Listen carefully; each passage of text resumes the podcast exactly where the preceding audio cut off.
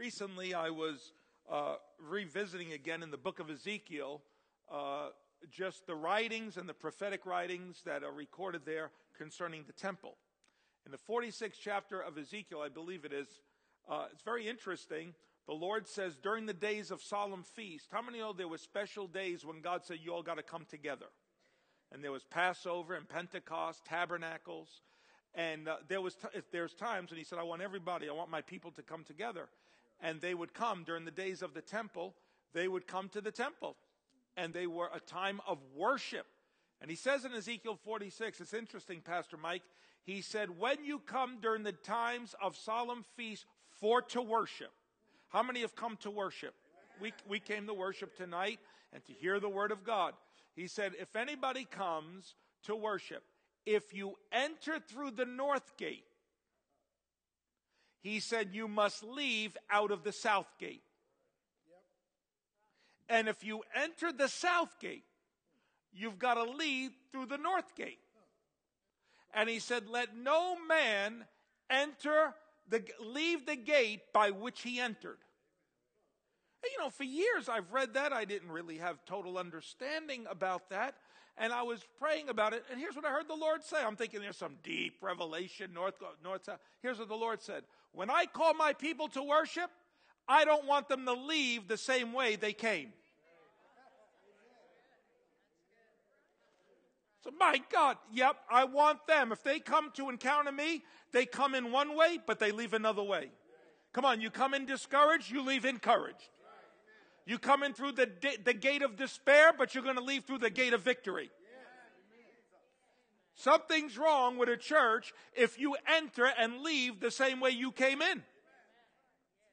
Because more than anything else, the Holy Spirit is in the life transforming business. And so I just let there be an expectation. I don't know what the condition was of your spirit when you came, but be prepared to leave different. You might have come empty, but I'm believing by the word of God you're going to leave with a deposit. Amen. Don't you feel good in Jesus? I, I feel so good. I am just feel good. You know, I'm going to begin a little bit with a story. I was reminded of this uh, recently.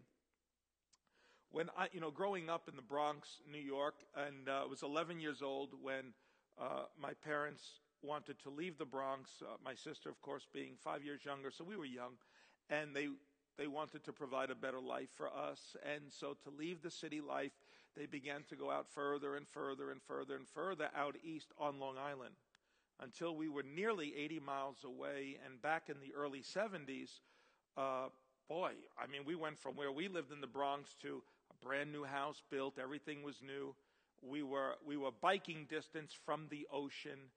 It was like they showed me, I'll never forget, I, I saw the school I was going to start to go to. I was in middle school at the time. I'd be starting middle school. And I mean, there were baseball fields and football fields. Everything was a field. And I was like, you know, I was used to playing uh, softball on asphalt, you know, in the public schoolyards of the city or we'd have uh, we would play fast pitching in with uh, a Spalding, and we would play, you know, with a with a stickball bat. We play stickball, and all this was changing, and I was a sports nut, and I just loved it. And wow, this is like a kid's dream come true. So, you know, with great enthusiasm, we moved into our house and one of the first things, and I had my own room, you know, we weren't going to be sharing anymore, and my sister had her own room, and everything was new, new environment. It was a great place to grow up. But one of the first things I wanted in my room, and I guess was because my friend had it, I don't, I don't recall, was a fish tank. I want this little fish tank. And so there was a pet store not, not far away, and uh, yeah, so my parents said, yeah, you can have a fish tank. So I got like a 10 gallon tank and I began to, you know, put together this fish tank. And uh, of course, you have to have the cobalt blue gravel. I mean, you know, I mean, that was the gravel. And then I had put little things. I'm creating this little world that was like a, a, a sunken ship. You know, you know, you put those little things and little trees, and I start putting my fish in, and had different fish, different colors, and I had goldfish, some goldfish. And I'll never forget, as a kid, I would then shut all my lights off and just turn on the light of the tank. and that blue gravel would just illuminate. And, and just those gold, the goldfish, I mean, they really stuck out with the way the light was. And I just stare into that tank and I'd look and I enjoyed my little 10 gallon tank. I don't know how long I had it, but, uh, you know, then I grew out of that and, Years and years and years and years later, now I'm married and up in Boston. Uh, Karen and I were pioneering a uh, church. And then we, we went away somewhere uh, in New England and we were going out to eat. And we went away to, uh, well, we were eating at a restaurant. When we walked into the lobby of a restaurant, there was like the centerpiece of a major fish tank. You know, I mean, biggie. I, I don't even, it could have been a hundred gallon, uh, but big. And it was the centerpiece of the lobby, you know man. And I'm looking at this fish tank, and it really, and all these fish and different fish, and the goldfish were like this, you know. And I had little goldfish, but they were like this. And I'm looking at it. I'm going to the tank, and I'm like looking what they have there and all this. So I start talking to this guy about the fish. You know, the wow, look at this tank. Look at these fish. What kind of fish is that? And he had some knowledge about the fish. And I said, you know, I had a fish tank, and I tell him the story. I said, but what kind of goldfish are those? Because, like, you know, mine were this big and I'm talking and all. He goes, oh, they're the same kind. No, no. I said, what do you mean? Yeah. He said, no, no. He said, the reason yours was small is because they were in a 10 gallon tank. If you would have put those goldfish in this tank, they would have tripled in size. And he said, because of the constriction of, uh, of oxygen, it, they don't know exactly how, but it literally inhibit and it retards their growth. So, in other words, the size of the tank determined the size of the fish. I said, Are you kidding? I didn't realize. I thought it was a whole different species and all this. And not long ago, the Lord brought that to remembrance, and He said this to me. He said that we can believe right as believers and think wrong. And he said, Your calling as a prophet and teacher is to smash the tanks that people live in. Because you can believe, yes, by revelation, Jesus is Lord, but you can think small. And you will believe unto eternal life, but your thinking will determine the quality of this life. And he said, and I mean, this really was quite a, just an understanding. And, and God said, Jesus said, I've come that you might have life and have it more abundantly. But yet, the Lord wants to destroy and smash the small tanks our minds are in that cause us to live small Christian lives while we serve a big God. We live these small Christian lives because we have thoughts that keep us confined to 10 gallon tanks. And the nature of prophetic ministry is to destroy that. And by the word of God, to release vision so that the possibilities of thought, because of what God has provided, because of the goodness of our God and what his calling is, is to get you out of a 10 gallon tank mentality and to get into the mentality of God's word so that you can experience the kind of growth and increase that is needed, not just for growth's sake, but for fruitfulness' sake. Because the more you grow, the more that Father is able to apportion increased responsibility in the kingdom. But if you stay small, He loves you, has nothing to do with being saved, has nothing to do with the love of God. It has to do with fruitfulness. Has to do with fruitfulness. So God just was stirring my heart. Here we are at the outset of the new year. And I believe that the Lord wants every one of you to progress into 2017 and not have a 2016 repeat. There are things designated by God for you this year that He wants you to experience, but if you remain in a 2016 mentality, you'll miss it.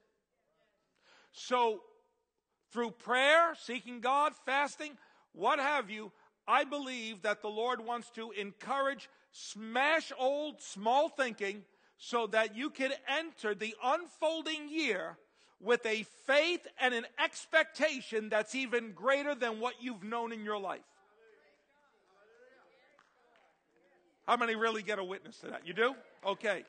Because no matter what God has provided, you know, we are Pentecostal people. We are people that value the anointing. We know that without the anointing, and the anointing, how many know, is not a force, it is the Holy Spirit. It is the Holy Spirit. The anointing is not an it, it is a He. When the Spirit of God, without the anointing, nothing can be accomplished, you know, in the kingdom of God. And so we value the anointing of God. But one of the things we have to understand is there is no deficiency with the Holy Spirit. And yet, if we don't have proper expectation on the anointing, we could limit the possibility of what the Holy Spirit could do because our expectation is small. So, really, what you need is the connection between the all sufficiency of the anointing and great expectation. When these two elements come together, that's when you have powerful things that happen. The ministry of the word, among other things, is for the purpose to keep the expectation of the people high. The ministry of the revealing of God's will, God's desire, the goodness of God, and the ministry of the word is always to challenge us to keep our expectation high because our experience, our circumstances, and many other things try to minimize our expectation. When Jesus came into his own hometown, it says there, someone say there, there he could do no mighty works. You know, I, I read that, it's like, come on, there's got to be a translation problem here. We're talking about the Godhead in the flesh. We're talking about the fullness of the Godhead incarnate. We're talking about, I mean, one that had the Spirit without measure. And yet he came into a geographic location where the possibility of what he had to offer was minimized in that location. It says he could, it says that he could do nothing save heal a few sick folk. So it was like he couldn't raise the dead there. He couldn't heal cancers there. You know, maybe he could touch a back or two. Maybe he could maybe heal somebody's insomnia, whatever. But there was a minimal uh, uh, output. Meanwhile, he wasn't the one that had the problem. The expectation was minimal because they said, wait, isn't he the carpenter? So they had greater faith to receive a new dining room table he can make them than to heal their cancer because their point of relation was limited to the revelation of who they knew him to be. So, what did he do? He marveled at their unbelief and he went about the villages teaching. Teaching. Because faith comes by hearing, hearing by the word of God. And so, as he allowed the true ministry to come out of him that he was now functioning in, it would then heighten and change the expectation level. That's what the Word of God is designed to do. It is through teaching to cause faith to come alive, the possibilities to expand so that you can maximize expectation on God, who is the all sufficient one, and as a result, you don't get stuck living year after year like a little Christian in a little tank. Hallelujah. So, how many are ready for your tanks to be smashed? Somebody say, Lord, smash my tank. Turn with me to the book of Deuteronomy.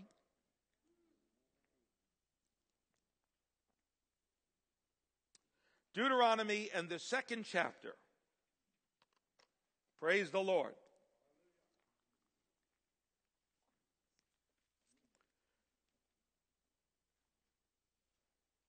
I'm going to read uh, Deuteronomy chapter 2, uh, verse 1 through 3. Then we turned and took our journey into the wilderness by the way of the Red Sea, as the Lord spake unto me. And we compassed Mount Seir many days. And the Lord said to me, You have gone around this mountain long enough. It's time to turn and go north. Turn to your neighbor say, This year it's time to turn. The book of Deuteronomy, the last of the first five books written by Moses, it means the law again. Much of what's written in Deuteronomy first appears in Leviticus, but the occasion is Moses is coming to the end of his 40 year time of leading. He's already laid hands on Joshua. Joshua is going to take the baton. And all of this is, of course, a type of Jesus. Bring, Moses could not bring them in because the law came by Moses. The law cannot bring you into the life of abundance. It takes a Yeshua, the Lord is our salvation, to bring us in. Come on.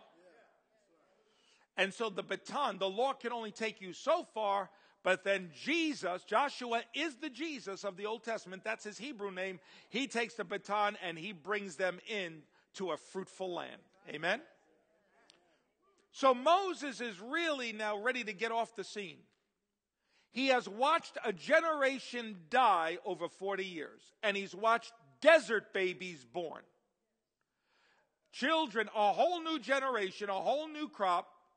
Now, children that were not there at the Red Sea, there's only two remaining that were trans- transitional generation Joshua and Caleb. So they span the transition of a generation.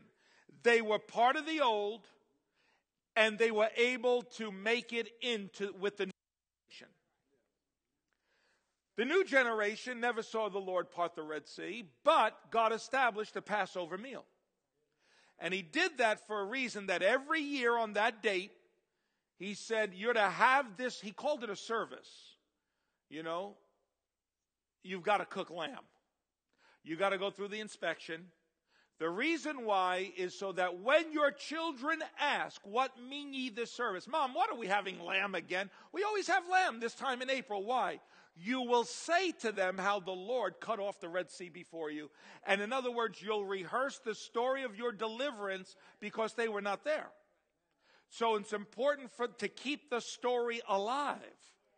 So, parents, I want to encourage you even though your children need their own encounter, always tell the story of your encounter. Keep them alive. So they would have a knowledge of God. But now a whole new generation is coming. I want you to get the scene. And Moses is speaking now, really not to the fathers that came out, he's speaking to the children that grew up. And the word of the Lord is you're to take a turn because you've gone around this mountain long enough. I want to speak tonight for a few moments at the outset of this year, breaking the cycles of limitation. It's possible to love God. It's possible to worship God. It's possible to be wonderfully filled with the Spirit and yet still have cycles of limitation, mountains you keep revisiting in your life, and that is getting in the way of spiritual progress and progress in the will of God. And God say, I'm telling you, I'm speaking prophetically, the Lord is saying, you have gone around that mountain long enough. And He wants to break cyclical bondage Things that keep revisiting. Now, listen, here's the interesting thing. They kept going around the mountain. It was the former generation that kept going around the mountain, and then they had babies, and they gave them the, herit- the inheritance of their cyclical bondage. So, in other words, the cycles of limitation could be passed on to the next generations.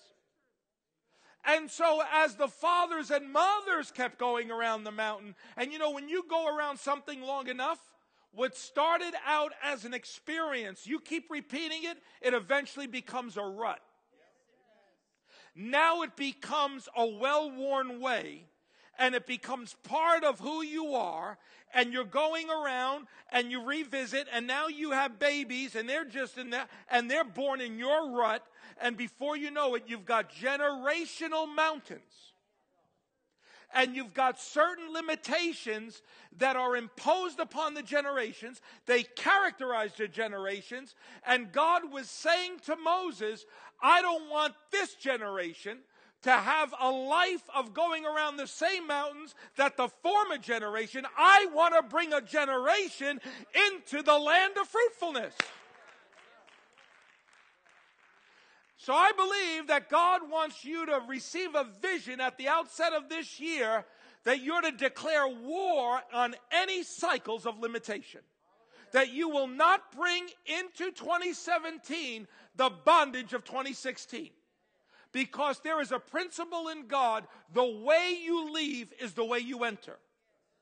You can't violate that principle. I've seen it over and over again. I've been involved in pastoral ministry 25 years. Five years as an assistant pastor, 20 years as a senior pastor, and I've seen it again and again and again, and I've seen it also in other churches that people that leave wrong enter wrong while they think they're leaving problems behind. Maybe they feel the problem is the pastor, there was an offense, or the problem was something in the church, there was an offense. They think I'm leaving the problem behind, but if you've got a bad attitude, oh no, you're carrying it with you. You think for a while that you're free until something begins to crop up, and there you are. You took the mountain with you into the new experience. It happens in marriages, it happens in relationships, Say this with me. The way I leave is the way I enter. I leave hurt, I enter hurt. I leave offended, I enter offended. I leave without forgiveness, then I enter that way. I leave angry, I enter angry. And that's what I'm talking about. There's a mountain that you could keep revisiting. You're saved, you love God, but you're not gonna, you're gonna be consigned to a wilderness and a 10 gallon tank. I'll never forget when we were pastoring in Pennsylvania, okay, after a few years, we had this sister come, and she was coming to the church, and then she was offended by this other sister who would move out prophetically, and she was strong, and she wasn't always the most gracious, you know. Uh, so she gave this sister a word, and the word offended her. So she wanted to make an appointment with me I didn't know what happened. You know, so I make the appointment, sit down. She's a pastor. She said, you know what? And she started to complain about the church until I found the circumstance. And I've heard this before.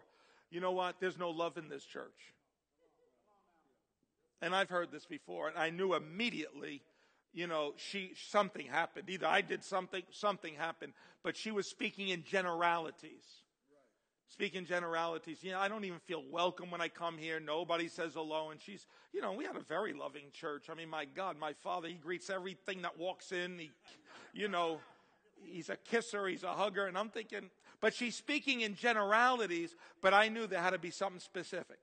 So I just kind of, I felt God gave me a little wisdom I'm listening and I'm listening and she's like building this case on how you know, yeah, there are gifts here, but we need love. And where the love is, that's where, you know, that's why the church isn't growing. Now she's telling me why our church isn't growing and we've got this deficiency of love. And I'm listening and said, wow, that's really something. I said, you know what? Next week I want to ordain you. She said, really? Yeah, you're going to be the minister of love. Yeah, you're going to be the love minister at Kingdom Life because evidently we need a ministry of love. So we need you to bring that impartation and show us the way. Well, I didn't ordain her and she didn't stay. Love moved on, you know. But I know that's that's kind of a funny story, but it's sad. But that happens all the time. It happens all the time, and uh, I don't. I didn't stay in touch with her, but I can guarantee you she's going to have problems because the way she left is going to be the way she entered. So he said, turn. Now, I'm not preaching on turn, but for some of you, the greatest breakthrough is only a turn away. You think you need God to do all these things, and all you need to do is take a turn. Come on. Moses, for 40 years, was in that wilderness desert leading sheep. He must have felt like a failure every day. Because when he was a younger man, he wanted to bring deliverance to the children of Israel, and it all backfired. He had to run out into the desert, and he gets a job as a, as a shepherd. The years, the months turn into years, turns into decades. He's getting older. He's probably feeling like my prime is behind me. He doesn't walk very strong anymore. Now he leans on a stick, leading the same sheep, same smelly sheep, doing the same thing every day. Nothing of any dynamic thing happening for years and years and years. And he goes out, every day is like the day before. And I know he had to be feeling because he was a leader. He's being groomed to lead an empire. And the disposition of a leader, he had to be feeling like a great failure. So he's going out, he gets up, puts on his mantle, puts on his, his uh, you know, his shepherd's garb, goes over, gathers the flock. His life has been on repeat for 40 years. Just repeat. He goes out there, and suddenly, as he goes out there, God lights a bush on fire. He sees it, it gets his attention, and it says these words in Exodus 2. He looked, he saw the bush burning, but it wasn't consumed. Something odd was taking place in his life. I call them divine attention getters. Sometimes God will allow something to happen in your life, and it's simply to get your attention. And Moses said, I will now turn to see this great sight. And it says, And when the Lord saw Moses turned, the Lord said, Take off your shoes. You're on holy ground, and the rest is history. Out of that burning bush came a divine commission and destiny for the rest of his 40 years. And it was going to involve leading a nation out of bondage, he being to be used of God to fulfill a prophecy to Abraham, feeling like a failure, and the key, he simply took a turn, and when he did, his destiny unfolded. I'm telling you, by the word of the Lord, you think all this has to be done in your life. God, you got to move. 2017, you may just have to just take a turn in some area of your life. Just take a turn. I think of I think of the apostle John. He's on the Isle of Patmos. He's the last of the living of the original 12. Everybody else has given their life for the gospel. Paul, they chopped off his head. Peter, they crucified upside down. Every one of them spilt their blood as a witness for the gospel. John, they say, was in his 90s. He's on the Isle of Patmos. They put him in boiling oil. He didn't die. He's probably all deformed, but he's still there. His heart is to the churches. He's the father but he's on Patmos, which means the island of my killing. He doesn't even write, you know, I, John the apostle. He said, I, John, your companion in tribulation. And here John is on this island of Patmos. He walked with Jesus the longest out of all the apostles because he was the youngest when he started.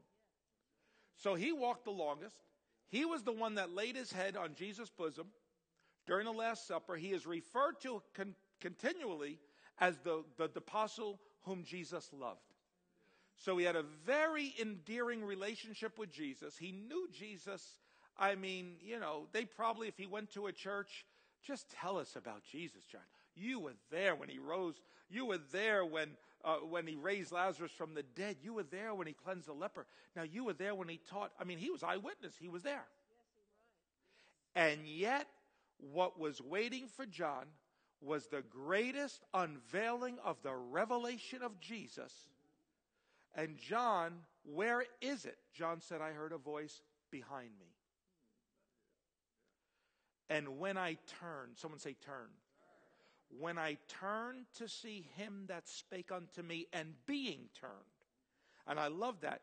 It means that John had to take a turn, but as he was taking a turn, God helped him turn all the way.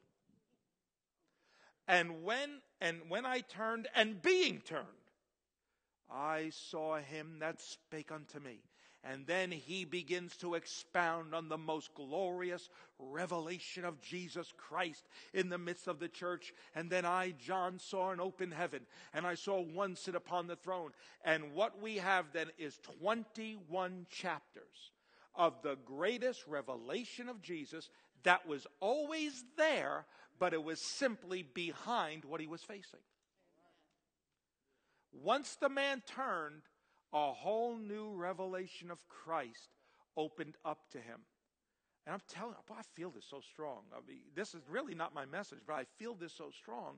How that the next step for your destiny, the next step for the will of God, could be right behind you. You don't need an angel to come and visit you. You just need to turn, which means stop facing what maybe you've been facing. Maybe the hurt, the sorrow, the disappointment. Turn your back on it and begin to look to the Lord. Start taking a turn, and before you know it, you're going to see new possibilities. You're going to think new thoughts. And, all, and a whole new thing is going to open up to you. And before you know it, you're marching out of a 10 gallon situation.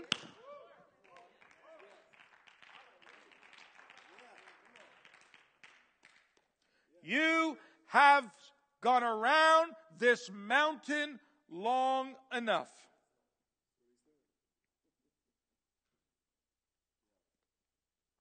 Now, if you and I were there, you know, when that happened, I mean, can you imagine that Red Sea miracle? The Bible said they crossed on dry ground, which means that even the path didn't have a puddle. It, it, no mud.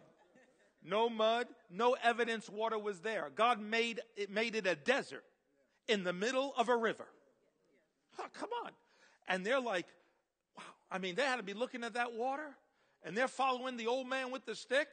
And they said, you know, I, am sure the truth saying, you know, let's move on here, really. Let's just, come on, pick up the pace. You know what I'm saying?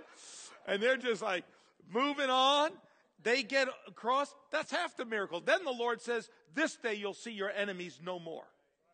So then Pharaoh says, wow, that's pretty extraordinary. Come on, guys, let's go. God waits till they're all in, and all of a sudden, the waters cave in on them. The horses are washing up dead. You know, Miriam, she gets the timbrel Exodus 15. Now, Moses is 80 at least. Uh, Miriam was watching over her brother. She's got to be 90 something. She's the oldest sister. And she, she leads the dance ministry. I mean, come on. Come on, I travel all over, and how many churches? I don't know if you have one here. They have like dance troupes ministry, interpretive dance, and I see these little 18, 20 year olds, old men. They're twisting their bodies doing this. I'm like hurting when I watch them. You know, let me tell you, real revival is when grandma leads. I mean, she's hitting the timbrel. All the ladies are dancing. They're singing. God threw the horse and riders into the sea, and they're singing about coming out, going in. What a joyous time. It was a, you talk about a worship service. There wasn't a discouraged heart in the house. I mean, if we were there and said, you know, we'd like to conduct a little church survey, excuse me, yes, uh, listen, you just came through the Red Sea. Oh, man. Yeah, did you see that? Yeah, I saw that. I just have a question to ask you. You think you'll ever doubt God again? Are you crazy? Doubt God? How can I doubt that God? I came over, you know, excuse me, Dietrich, do you think you'd ever doubt God again? No way. There's nobody that would think they doubt God. But I've read the story three days later. Three days. Three days later. They come into a dry place where there is no water. And the talk is, he brought us out here to kill us. Oh, yeah, yeah. I don't know. This was a setup. He wants to destroy us.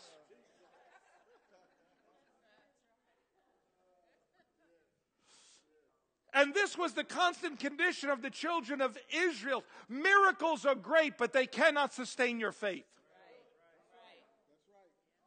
They cannot sustain your faith. And so here they go, and then they were complaining. The Bible says about that generation, and we need to understand it because it's the rut generation. We need to know what characterized the rut generation because the Bible says everything that happened to them is for our instruction. That means it's possible in the new covenant to have a more glorious covenant and still be in a rut the way they were. Our mountains are not natural mountains, but they're spiritual or emotional mountains. Ours is not a natural journey per se, it is a spiritual journey. But Paul said, I have given you, you need to know about their wanderings, 1 Corinthians 10, and how that they were overthrown in the wilderness, lest any of you be overthrown. Wow. So you can come short of the promise of God that has left you through unbelief. The first thing we need to know is that God said concerning these the children of Israel in Deuteronomy 32 20, he said, listen to these words. He said, I will hide my face from them. I will see what their end shall be, for they are a very froward generation. And then listen to this. Children in whom is no faith. Wow. Now, were they children that had miracles? No generation had more miracles than them. Not only the Red Sea, they had room service every day. All they had to do was open up the flap of the tent. And if you had a family of 10, there'd be enough food for 10. And you don't even have to, don't try to keep the leftovers. It'll breed worms. God's got fresh supply every day. Fresh Fresh food every day. And on Friday, he'll give you twice as much. So Saturday, you don't even have to work. You don't even have to open up the tent because it's the Sabbath. 40 years God fed them. 40 years God dressed them. I mean, there wasn't a feeble among, among them. 40 years God preserved them. So they witnessed the miraculous hand of God, the provision of God, but God's commentary, because they kept going around the same mountain, when God judged their travels, he said, They've seen miracles, they've seen my hand, but I conclude they're children of no faith. Children of no faith. And it says in Hebrews 3:19 that seeing that they could not enter in because of unbelief, let us fear lest a promise being left us of entering into his rest, any of you should seem to come. Someone say short. Think about the little goldfish. In other words, if any, any of you choose to live in the 10 gallon tank, you'll come short of promises left you. Wow. Wow. Come short of promises left you. I'd like you, if you would, to turn to uh, 1 Timothy 1 18, 19. The first thing what we need to understand is God's always looking for faith. Nothing honors God more than faith. In fact, without faith, it's impossible to please God. It's impossible to please God. And what is faith? Now, faith is the substance of things hoped for. Hope doesn't mean like, oh man, I hope God does it. Hope means it's a joyful anticipation of something I don't have now, and it's the assurance of things not yet seen. When there is faith that links to a promise, no matter what the circumstance is, God says when you're in a disposition of faith, you cannot be more pleasing to me. And he will not take anything in lieu of faith. You could fast 40 days. But if you don't have faith in your heart, you might as well go eat the biggest steak because God's not pleased with that fasting. Right? No, no. It's the heart of faith. It's the heart that says, I believe you. My circumstances says one thing, but my faith in you says another. My experience of disappointment is trying to cast a shadow on my future. What I can't figure out in my past is trying to reach over my life and trying to cast a shadow on my future so that I would enter my future with the disappointing spirit, disappointment, and the discouragement of past days. I don't understand what's back there, but I understand you're a good God. And I understand your word is true. I don't know how, but I believe that spirit of faith pleases God. Now look what it says in 1 Corinthians, I'm sorry, 1 Timothy 18. This charge I commit unto you, son Timothy, according to the prophecies which went before on thee, that by them you might war a good warfare, holding faith. Turn to your neighbor and say, Don't let faith go. Holding faith and a good conscience. Now, watch this. Which some, having put away concerning faith, have made their own lives shipwreck. Now, let me just kind of pull this apart a little bit. The word shipwreck there, tell them I'm busy. Just tell them I'm busy. the, the, the word shipwreck here means to go adrift and to become stranded. Think of, I want you to get this picture. To go adrift and to become stranded. Paul is painting a picture when you let go of faith, you position your own life where the trends of life, like a strong undertow, will take you into destinations and directions God never intended your life to go into. You will start going adrift. You'll adrift into this situation, maybe sin. You will, you will drift off the mark because there are strong winds, there are strong currents that if you don't hold on to faith, if you don't hold on to what God said, your life could become a shipwreck testimony. And you end up somewhere in life God never intended. He said, hold on to faith. And if you'll hold on to faith, yes, the winds will come. Yes, there'll be forces that will try to drive you in directions. But a man and woman that believes God and believes His Word will endure the winds uh, and you will steady the course and you'll reach the destination of God's purpose. Can you say amen? Hallelujah.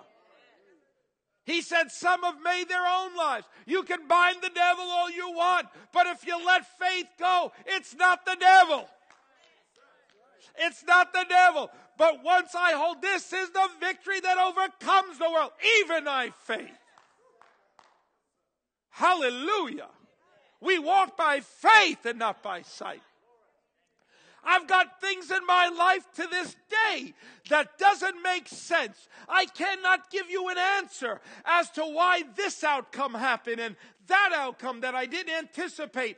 I don't know. And I don't have light on it. But it doesn't matter. God doesn't change. Even when my life doesn't make sense, my faith is not in what I can figure out. I know in whom I have believed, not what I, in whom I have believed. And He's still good, even when I can't figure out what happened. He's still a good God, and His word is true. And you've got to come to a point where you say, come hell or high water, I'm holding on to faith. Wow. That's what it's going to take. Holding on to faith so that your life is not shipwrecked. Hallelujah. He that cometh to God must believe that he is, and he's a rewarder of them that diligently seek him. You want to break cycles of limitation? You want to not go around again? They were children of, there was no faith. So every time they ran into a test, guess what? It was the same complaint. Even though it was a different test. Same complaint. They let go of faith. When you do that, guess where you're going? Around the mountain again. Go around again. And after a while, when you go around enough, it becomes a way of life. Now it's integrated into part of your personality. Now it's a bondage, really. And it's strong, and it's strongholds. That's why it's called strongholds. I mean, it's something that's got to be broken. And when it becomes a way of life, and now this is just the way you talk, and now it's the way you think, and guess what? You get little babies and you start putting that into their spirit. You start putting that into their minds, and they grow up, and guess what? They inherited your rut because now they're walking like you're walking. They've got their own mountains, and now you got generations of all people that are going around mountains, and God is saying, Enough is enough. You got to take a turn. I want there to be a generation that comes into their destiny. Glory to God. Man, I feel the Holy I really do.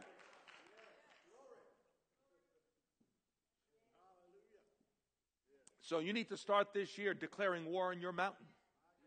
Whatever that mountain is. Could be a mountain of perversion.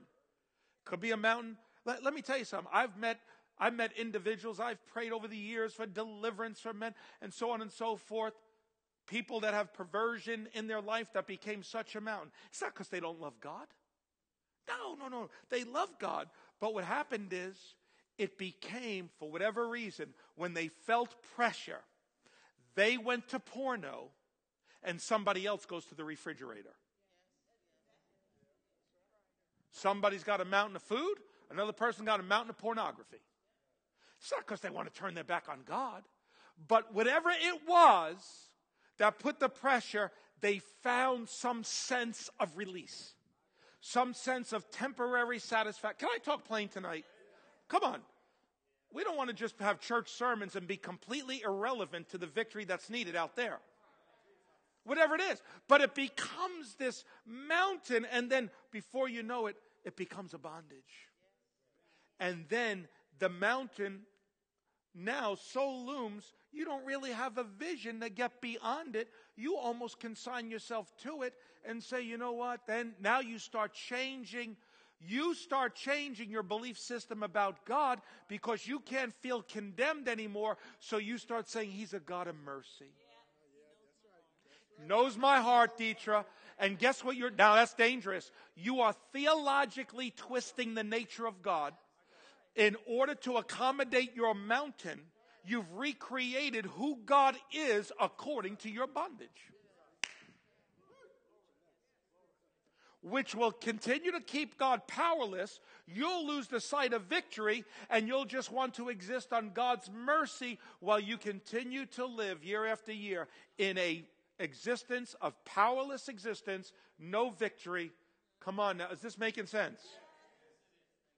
So we don't want to change anything to accommodate the mountain. We want to declare war on that mountain and say, we've, we've gone around you long enough. God wants me to turn and make a progress because he's got great things in store so I could be fruitful in the kingdom. So we need faith in God. I don't care how many times you've gone around that mountain, get up again. A righteous man falls, he getteth up again. Get up again by faith. Don't you change who God is. Don't you make yourself the exception to the rule. Get up again. Get up by faith. If you got to visit the altar again, visit it again. But don't concede to the mountain. Believe God. Number two, but, but number two, I feel like this is a recipe to get rid of mountains breaking cycles, cycles of limitation. Number two, you ready? This is very easy, very easy. Psalm 78 11. I'll give you the scripture reference. Psalm 78 11. They forgot his works and his wonders which he had shown them. That's the verse. Here's what number two is. Never forget God's testimonies within your life.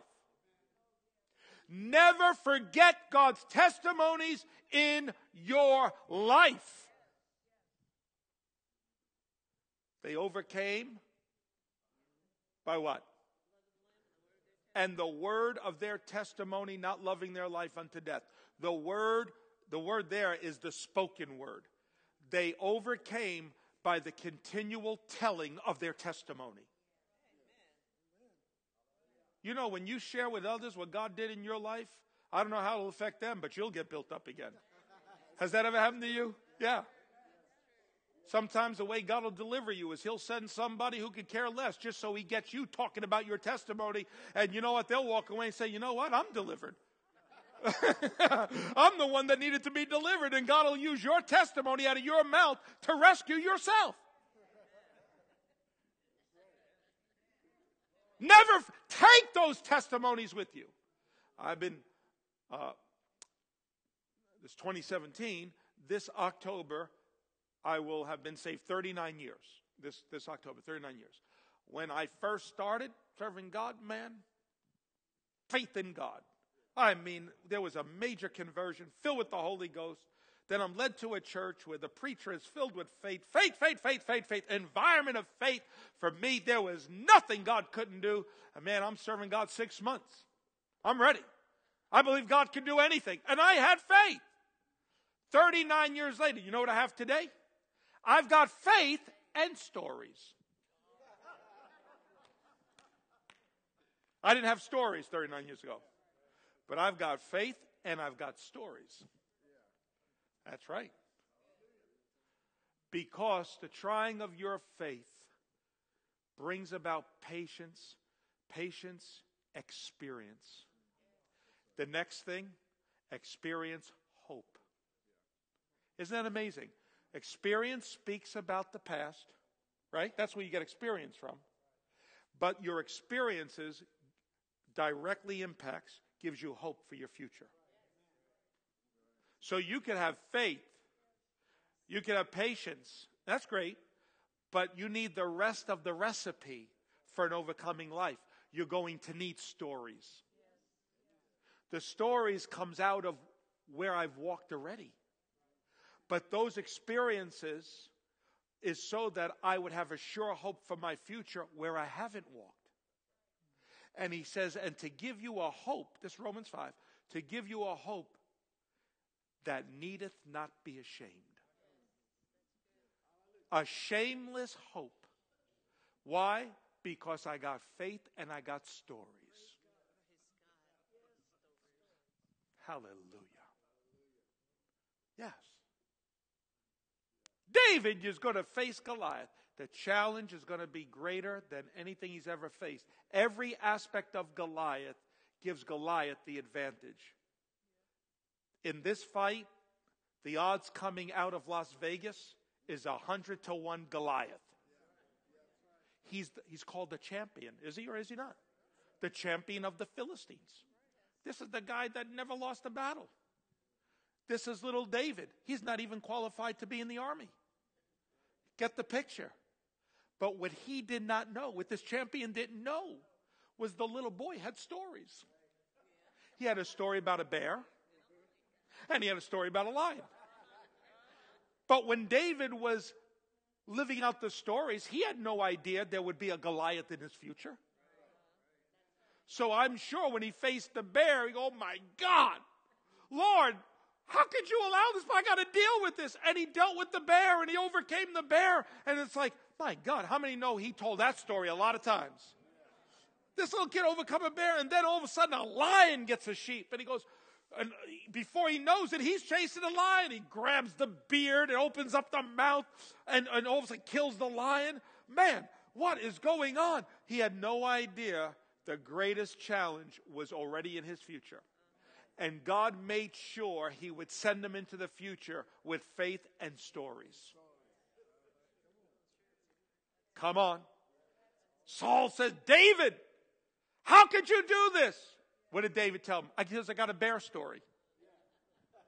Not only do I have a bear story, the Lord delivered me from the lion. I got a lion story.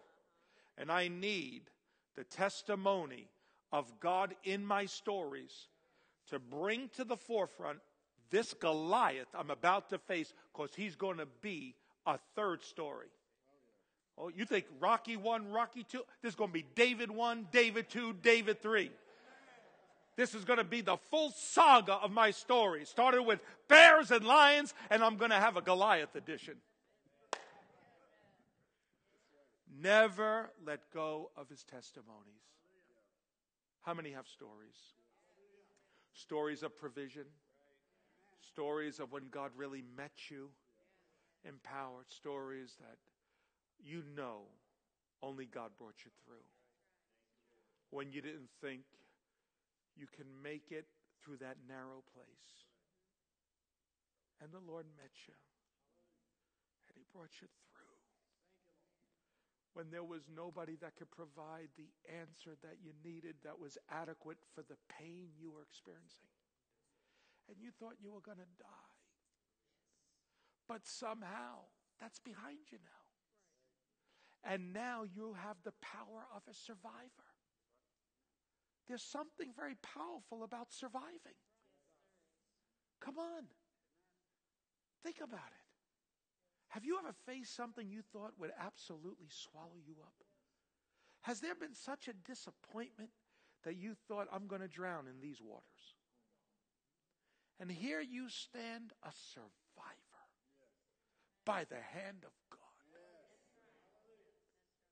Really. I mean, it reminds me of Paul in prison, following God's prophetic dream, where to go to Philippi. It seems like everything's unfolding. God directed us, then all of a sudden it goes south.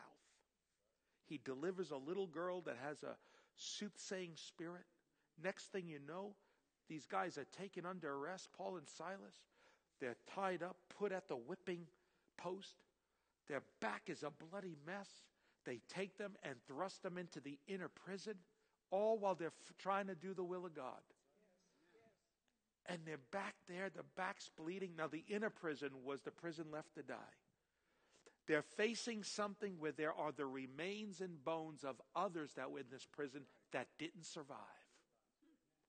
And you yourself have been touched by, you know, people that didn't survive similar things that you're going through. Everything in the circumstance screams at them, you're not getting out. You're going to die here. Paul and Silas, about midnight, at the darkest time in their experience, they said, Well, let's begin to pray. Let's begin to give God praise. That's what we could do. So they begin to do that. You know the story. And God shakes the prison. The Bible says all the doors were open. I used to preach that being the miracle. That's not the miracle.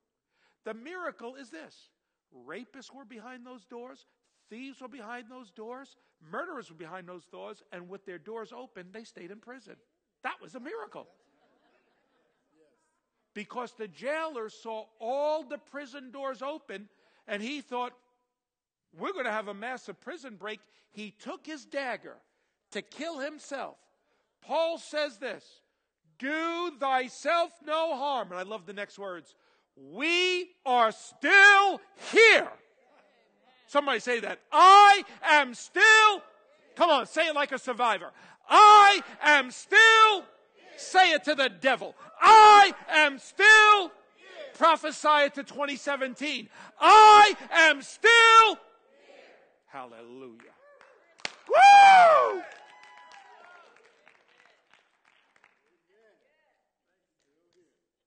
And then, in short order, the jailer gets saved and his household gets baptized.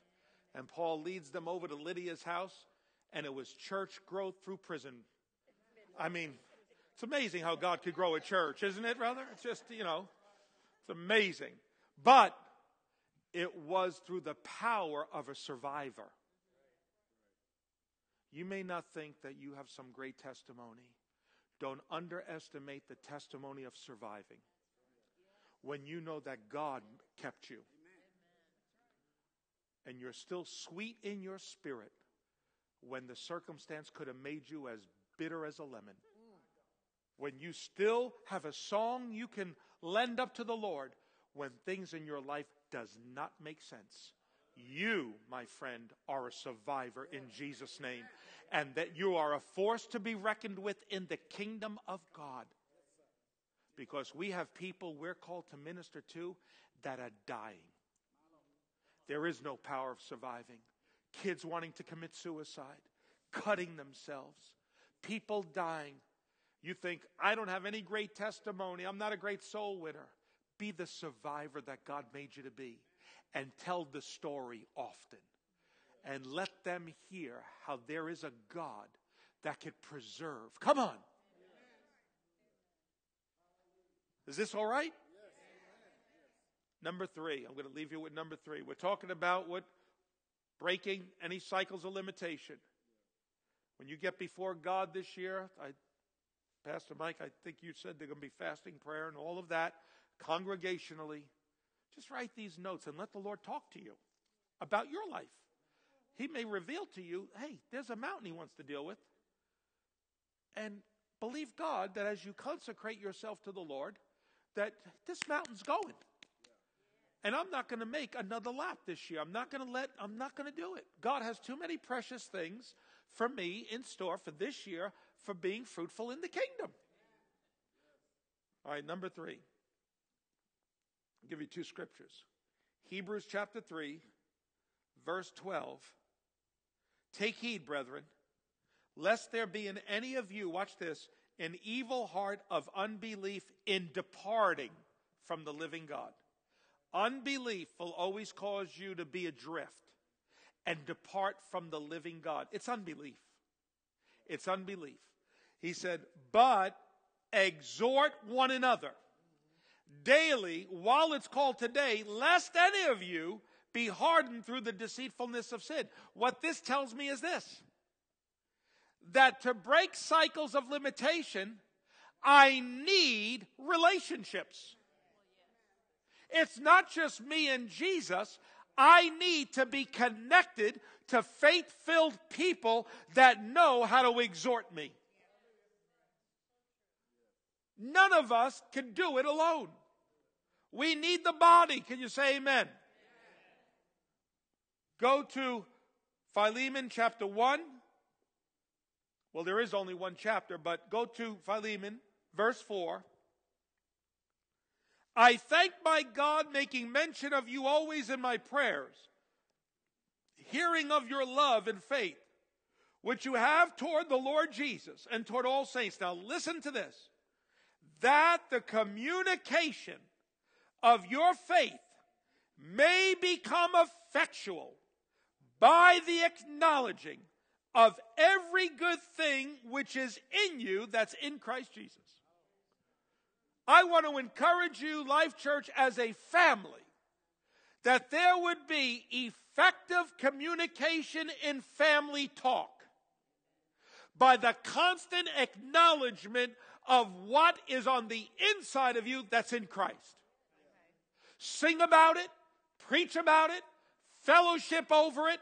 Let there be a family environment so that you all know how to talk right you know how to encourage each other. And it's not just focusing on the mountain, but the provision of God that is limitless, celebrating what we have in Christ that is in us, that there should be that kind of effective communication of faith so that the atmosphere is faith filled, so that individuals come into family gatherings come into a family fellowship that further gives them strength and encouragement to not repeat the same mountain.